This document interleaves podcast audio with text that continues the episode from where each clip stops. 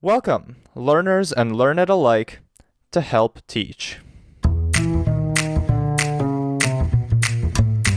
Hello, and welcome to our community audio project. I am your host, editor, producer, and project co lead, Mihai Kovasar. I'm also a youth living with a physical disability.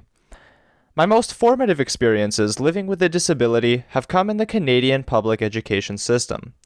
Many students like me with physical, emotional, or mental challenges go through their years of schooling lacking the supports and accommodations they need to partake of the same opportunities offered to their peers. The vision of this project is to provide educators in Canadian classrooms, students with disabilities, and members of the general public with the tools and knowledge that they need to make our institutions more accessible and inclusive for all. Join me and a diverse cast of guests as we explore perspectives on disabilities in education in this podcast series. One last message for you teachers tuning in. Listen in each episode for our key takeaway that you can implement in your classroom today to help us further this vision. Hello and welcome back to Help Teach. Today I am joined by a guest who is a local to the town in which I grew up, and they have a fantastic project going on that I would love to tell you all about. Just before we get into all of that, though, today and into a discussion about the parts of the advocacy process that can help make everything run as smoothly as possible, I'd love to turn it to my guests to introduce themselves. Hello and welcome to the show, Melissa Grassmick. Hi, Mihai. Thanks for having me. It's great to have you here. So, why don't you just start by telling us a little bit about yourself and maybe about uh, your daughter, who I'm sure will come up in conversation here, but just to introduce yourself to our guests and whatever you'd like to let them know about. Great. So, my name is Melissa Grassmick. I have lived in West Kelowna for just over six years now with my family. Uh, my husband, Ryan, daughter, Julia, and son, Tanner. Julia just turned nine and she uh, is living with a physical disability. She has a spinal cord injury that happened at the age of 17 months. So she was just a little toddler when it happened. And she is a manual wheelchair user and she's a great kid. Awesome. Yeah, she definitely is. I uh, had the pleasure of going on a little walk here in town with uh, Melissa and with Julia. And, you know, I, I, have to say, Julia reminds me a lot of myself when I was young in a lot of ways. Definitely has the advocacy gene. Hey. She is a spunky and uh, let's say charismatic little girl, that's for sure. yeah, absolutely you know, we have a number of experiences and projects to tackle here, but of course, this show is dedicated to education and to experiences in education. So, briefly, how has your experience been with Julia in school, seeing as she has, you know, had her condition for as long as she has? She started school that way. How has that experience been for you? Overall, I think we have been very fortunate to have a really great uh, set of schools, like both her private preschool that she attended for two years, along with her current elementary school, Mar Jok Elementary. We really have been fortunate over the years because I have heard horror stories from other parents, you know, throughout the province, just not having that good experience. So I am you know aware of the fact that it could be much much worse. Um, and so you know and she's thriving in school. And i think it's a combination of some great teachers great leadership at the schools and also some advocacy work by me to make sure that everything is running smoothly. So it really has been a team effort. Yeah for sure. So the elementary school for those guests uh, listening i guess i haven't spoken about this on the show before so it's a good place to start. The elementary school that i went to is very close to the site of a current project that you're working on, which we'll get to in just a moment. So I went to a school called George Pringle Elementary here in West Kelowna, and uh, as a couple of schools, I think in the region, it used to be a high school before it was converted into an elementary school, and that, in a sense, nowadays shouldn't be saying much, but you know what it meant for the time in which it was built is that it's a school on two levels two levels, but unfortunately has actually two sets of staircases that you need to take to get up to the second floor. There's almost like a mezzanine level. And so, as a student with a fairly mild mobility impairment, not a wheelchair user, that was okay for me, though tiring on even my good days. Oh, and it has no elevators. So I couldn't imagine what it would be like to be a, a student in a wheelchair trying to attend that school. I mean, obviously you'd be stuck basically on the first floor, but yeah, definitely not all schools are created equal, so to speak. I'm glad to hear that at least in your experience it was more pleasant. Mm-hmm. Yeah, absolutely. Mar Jok also has two levels, but there is an elevator. And Julia's classroom is on the second floor this year. So, fortunately, besides the days of when the elevator breaks down, she is able to get to her classroom on the second floor. Yeah. So, as I mentioned, a part of your advocacy work, probably the the biggest name in the game right now, is a project that you're building fairly close to George Pringle Elementary here in West Kelowna, and it's called Julia's Junction. I would love for you to tell our guests about what that is, what inspired it, and what you plan to do. Absolutely. Thank you. Yeah, Julia's Junction um, is a very special project. It is soon to be West Kelowna's very first fully inclusive and fully accessible community playground.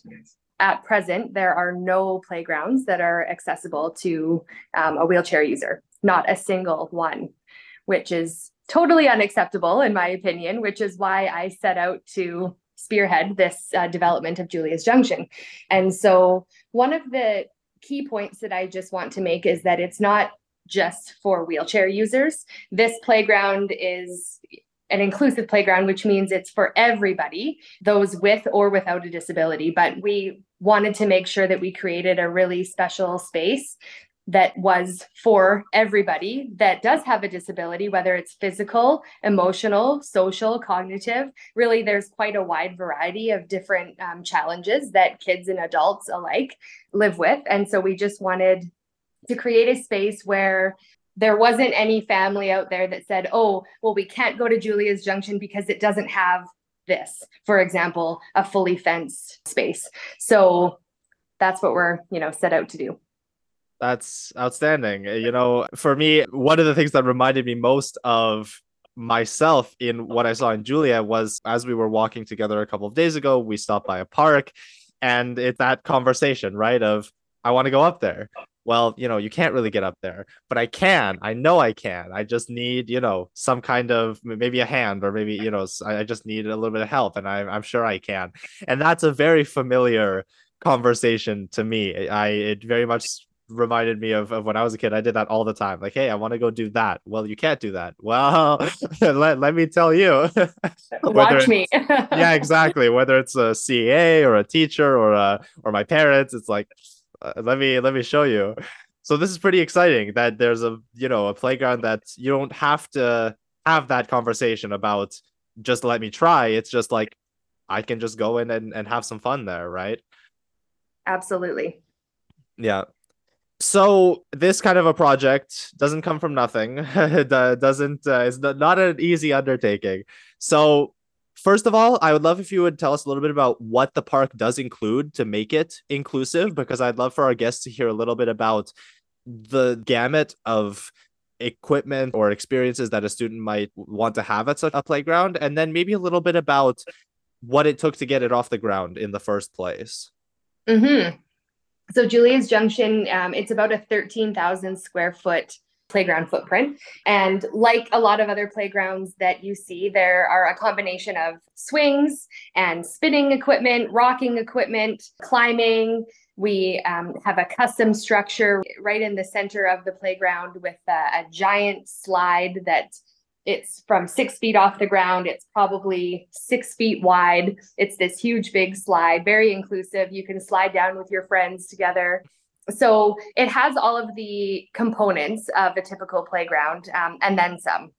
So, one of the most important things that makes it fully inclusive and accessible is the surfacing. Many uh, typical playgrounds have either the wood chips or the pea gravel, and obviously those don't work well for anybody with any kind of physical uh, mobility issue.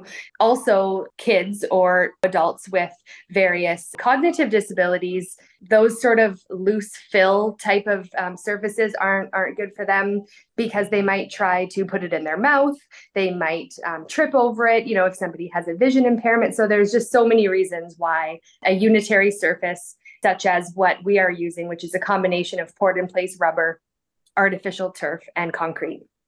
Interesting. All right. So it's meant to be inclusive, first of all, in a uh, obviously physical access, but then also in a tactile way, in a visual way. It's it's meant to be, I presume, sort of cohesive, easy to navigate, right, without having to be tripped up by all kinds of different signals. Yep. Yes, exactly. Um, you know, we want to make it easy for people to find where they need to go once they're inside the park. We have different colors of the poured in place rubber for sort of different areas of the playground. So, you know, for example, people know, okay, I'm in the purple rubber, so I'm in the swing section. Um, oh, okay. So, you know, we tried to make it look aesthetically, you know, appealing as well as functional.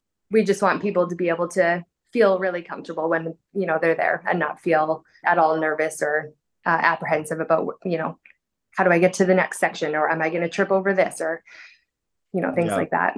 Mm-hmm. Yeah, absolutely.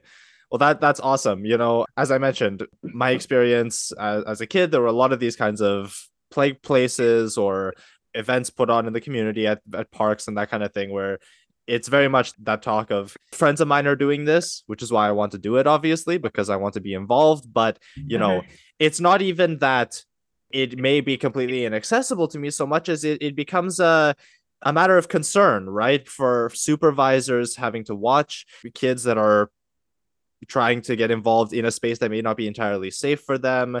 It's a matter of liability a lot of times, which I don't know if that put me on the path to law or not. Maybe that's my like subconscious motivation. But you know, liability was a word I heard thrown around a lot in elementary school. And when I was like, oh, I want to go do this, well, that wouldn't be that'd be a liability. Like, you know, we don't want to be responsible. And so, anyways, it's just great. It, it gives peace of mind, hey, to to parents and students alike.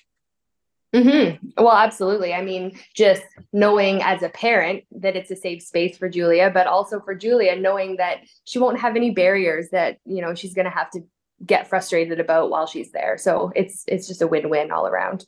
Yeah, absolutely. Mm-hmm. I want to get next to the process of how this came about, the steps that it took to make the plan happen, to get the funding, uh, everything that might be involved in a project like this. A, because I want people in the community to realize you know how much work goes into it and but also if they want to do something similar some places that they might want to start as well as just to talk a bit about how to make these processes go as smoothly as possible and really have success with them just before we get there i'd like to mention to our audience that you are listening to help teach we're going to take a short break here, and when we return, we'll be getting right to that topic of conversation on things gone right. So don't go anywhere. We'll be right back.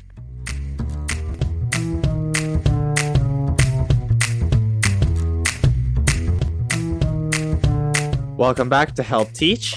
I'm having a conversation today with a community member from the city in which I also live. Her name is Melissa Grassmick, and we're just getting into this conversation about things gone right. And we were just talking about Julia's Junction, a fantastic project, accessible playground initiative that is coming to West Kelowna very shortly. Uh, I realized in the first half we didn't actually mention that. When does the playground open up? Mm-hmm. So it's it's actually under construction right now, which is very exciting to see things progressing up at the site. We will have it open sometime this summer. I don't necessarily want to commit to a certain date because we all know how construction goes and how delays happen. As much as you try your your your very best to prevent them but definitely sometime this summer we will have it open and ready for the kids. Awesome. Mm-hmm. so then let's get into the nitty gritty a little bit shall we? What does it take to get an accessible playground for a municipality? I mean we don't have time for all the details but i would love to just talk a little bit about how do you start about making that plan how did the presentation process go? Just all, all these aspects that in a sense not to be a negative nancy but could go wrong at any step right? And i think that's what happens to a lot of people that are new to advocacy especially is you know it's you don't realize just how many steps there are to a process like this and what might happen at any given pace. But uh, obviously it went very well for you so i'd love to hear a bit about that. How did this all mm-hmm. get started?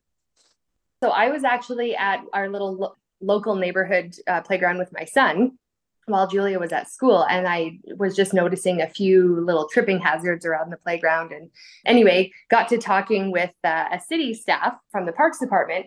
And anyway, the conversation sort of morphed into the fact that there aren't any accessible playgrounds in West Kelowna. And she said, Yeah, you're right, there aren't. And I said, Well, I wonder how I would go about changing that. And so basically, she gave me the name and number of the parks manager for the city of West Kelowna. And I contacted him, you know, set up a meeting, just sort of wanted to get his take on my idea. But in the meantime, I had contacted a playground supplier and I was working with an inclusive play space designer from that playground supplier just to sort of come up with a little bit of a not a full on design at that early stage, but just a few little ideas about what it would take to create such a space and a ballpark budget. Mm-hmm. And let me tell you, any playground, but I think an inclusive playground, especially, they're very expensive. And so I did not know what I was in for with this fundraising campaign, let me tell you. But um, anyway, so when I met with the parks manager, it was a conversation around basically that I would need to present to city council. Mm-hmm as a delegation. And so I had about two and a half months from that point to sort of prepare for that presentation. And um, in that time, we kind of fine tuned the design, also sourced out a lot of funding opportunities so that I could, again, approach city council and share the problem the inspiration which of course is you know my julia but then also the solution. Here's what we plan to do. Here's how we're going to fundraise. Here's how we're going to design and plan this project. We need you as a city to partner with us and you know endorse the project not only financially but also just you know as a partnership. Hmm. we want to use your land. Yeah. We want your partnership and we wouldn't be able to do it without the support of the city and they've been incredible. Yeah fantastic. And you know i want to take this time to sort of flaunt the project a little bit because a lot of work did go into it. You know, if you the website will be linked in the episode notes, of course. So any guests that want to go and check out what this park looks like, what went into it, and if you scroll to the bottom of that page of that homepage, you'll see a list of sponsors and donors, right? And that goes on for a country mile. And there are two things that really strike me about that. The first that it's just heartwarming to see so many people pulling through to support a project like this uh, and and to see the kind of community involvement that you can really generate with a project like this. But secondly i mean that takes a lot of work to reach out to all those people and i want to turn it to that. We talked about this a little bit before but would you say that that planning that bringing a solution along with the problem you're, you're you've identified would you say that was the biggest contributing factor to the to the success of the project? I think that was definitely a big part of it. Um, I think what happens a lot of times at these city council meetings when people come to the city with a problem, they don't have a solution. Mm. They're just coming with the problem and expecting the city to, you know, provide a solution and the funding and and and. The fact that we came up with a solution and that we were willing to put in the work ourselves in partnership with the city, but not just putting it on the city. I think that made it an easy decision to mm. support the project. Yeah, you were saying I, I, found this quite funny, but we were walking and you and, and, you mentioned to me, you know, once you come with the problem and the solution, who's gonna say no? Like one council member is gonna stand up and say, I don't want inclusive playgrounds for for the kids of West yeah. right? So yeah.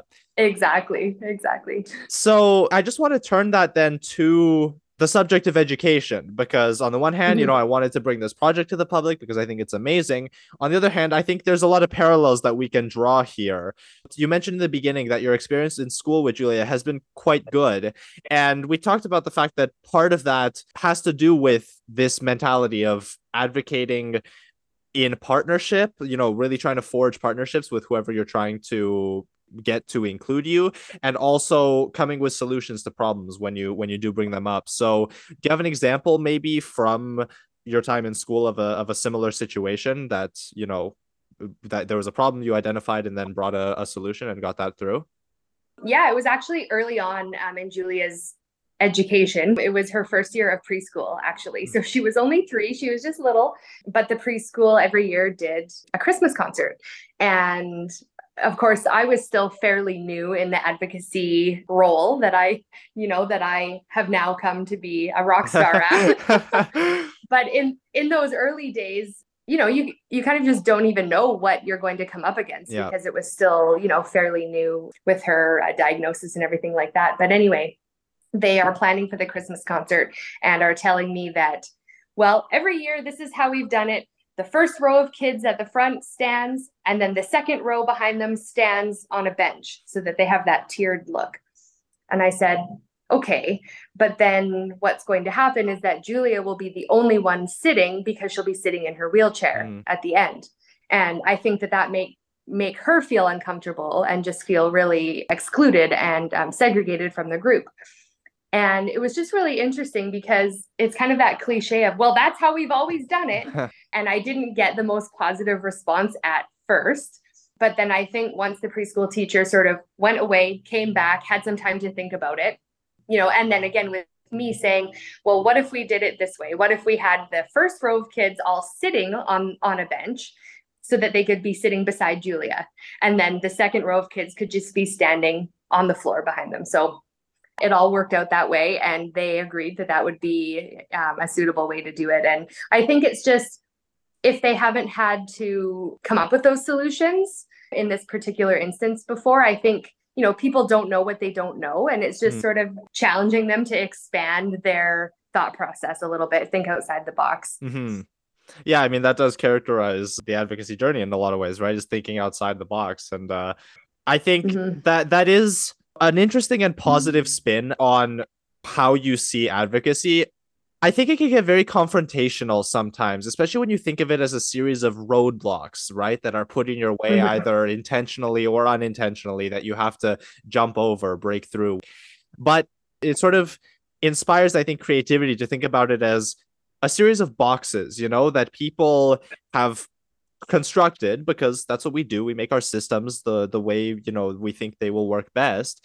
And being the kind of person that can step outside of that box and have a new idea and then bring it back and change the shape slowly of, of this structure over time i think anything that we can do to make the process less about fighting someone and more about working together i think just makes it a lot smoother wouldn't you say Oh, for sure.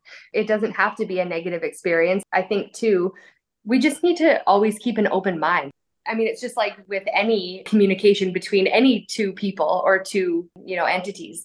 You need to just try to appreciate and understand where that other person is coming from. And I think that's, you know, that's the key. And there's always going to be times where you'll come up against someone or something that's just not willing to think outside the box and not willing to work together. And I hope that we don't encounter that with Julia's uh, education journey, but I think it's inevitable at some point and I just need to I use the term kill them with kindness and you know just just really try to initiate and then really nurture those relationships with all of Julia's team members, you know, whether at school or elsewhere. Yeah. So important. Yeah, absolutely. As a sort of final point I wanted to touch on here before we get to wrapping up our episode. You also mentioned that the elementary school that Julia is currently at, uh, Elementary here in, in West Kelowna, is quite good in terms of inclusion and, and accessibility. And I wonder if you would be willing to just give a couple of points as to why that is. Because a lot of the structure of this show and a lot of the structure of the conversation around accessibility takes the form of here's a series of problems and as advocates who are trained to think creatively here's a series of solutions. Or maybe here's a bad example here's how it could be better. But i really like to take this opportunity to say here's a good example. What's working? What's going well? And i think that maybe that would give some good ideas to our to our audience members as to what really helps someone who has this kind of unique educational journey to feel included and, and accepted. So, do you have a couple of things that jump out at you as to what works really well right now? I really am just so impressed with the team at the school. Uh, they really do have Julia's best interests at heart. And I so appreciate that. You know, and again, we won't always have those amazing people, but that is incredibly helpful. But the one thing that just jumps out is that I just try to be so proactive. And so, for example, Julia started kindergarten in September of 2019. Back in November of 2018, that's when I started having conversations with her school, with the school district physiotherapist, with, you know, whoever I could think of that may be able to help make this a smooth transition for her and to make sure that she had all of the resources that she needed. So I think just being as proactive, mm. As organized, and as communicative as possible is really the key because if you leave things to the last minute, I mean, that's just a recipe for disaster in any context, but especially here, I mean, a lot of things take time. Yeah. And so just being as proactive as possible. And again, just really keeping an open mind. And I think not jumping to conclusions, sort of climbing that ladder of frustration if you do get a negative response at first and just, you know, okay, I understand you don't want to do it that way. How can we be creative and work together? With that, I think that really takes us nicely into the key takeaway for the episode, which today is that as much as we want to offer suggestions for teachers, things that you can put into action right away, I think there's also some advice to be taken as to understanding the balance of effort between team members. Because if you do think of it as a team, everyone has to pull their fair share, right? And so this is in part a suggestion for teachers and in part a suggestion for parents too that if you come with a specific request as well as an action plan, things can go a lot more smoothly in the implementation process, as we've been talking about. Teachers that are listening, if you want to help facilitate this, I want to encourage you not to be afraid to establish the boundaries that work for you as far as who takes what role in the you know inclusion process because as we've talked about a lot on this show, this isn't meant to be throwing the teachers under the bus and saying that, you know, you don't do good work. You're very busy. You a lot of you have great intentions and it's just a matter of figuring out how to do this together in the time and with the resources that you have. So if you set those boundaries for yourself, if you say, okay, here's what I can do, for example, here's some tips I can implement, here's what I have already done. But if you have a specific request as a parent, come with that action plan or as a teacher encourage them to work either with you or to to think for themselves what would their ideal solution look like so that when you come together and talk about it you know you all come with something to share and i think that'll really help to to smooth the process out um, not to be a mm-hmm. personal attack on our procrastinators in the audience, but uh, if you want to plan a little bit ahead of time, I think it'll help everyone. Did you have anything else to add to that, Melissa? Just again, everybody, you know, working together and for everybody to keep an open mind mm-hmm. just because you haven't necessarily come up against a certain obstacle or problem, whether as a parent or a teacher, keeping that open mind, right? I mean, that's what inclusion is all about we just want to make every experience the best it can be for everyone and that sometimes involves some creativity mm-hmm, mm-hmm. absolutely or nothing if not creative hey that's right well, I want to thank you very much for coming on the show today, Melissa. It was great to talk to you. Audience members, please do check out Julia's Junction, linked in the episode description. You can check out the project, see what events they still have going on, and of course, uh, support them in their endeavors. And yeah, um, thank you again for coming on and sharing your insights. It was really great to talk to you. Thank you for having me. And I really appreciate the opportunity to be able to share my experiences. And I hope that everyone else's can be as successful as mine have been. Absolutely. You've just heard another episode of the community audio project Help Teach. I'd love to give a huge thank you to my other co leads on this project Peyton Given, Maggie Manning, Elise Doucette, and Alexis Holmgren, all youth leaders at the Rick Hansen Foundation, who I'd also like to thank for their continued support in this initiative and others. I'd like to give a huge shout out to our community mentor for this project, Charles Kutsia. My name is Mihai Kovasser. I am your host, editor, and producer for this podcast series. You can now find all our transcripts, episode notes, and links to other resources on transistor.fm or listen to us on Spotify and Apple Podcasts. If you have any questions about the show, if you'd like to offer suggestions, or you would like to be connected as a guest, you can now get in touch at helpteachpodcast at gmail.com. That's helpteachpodcast at gmail.com. Please send in any questions that you might have regarding our episodes, and we would love to address them in future ones. Tune in next time for more great conversations and key takeaways that you educators can implement in the classroom today to make it a more accessible and inclusive place for all. Thank you for listening, and I'll see you next time.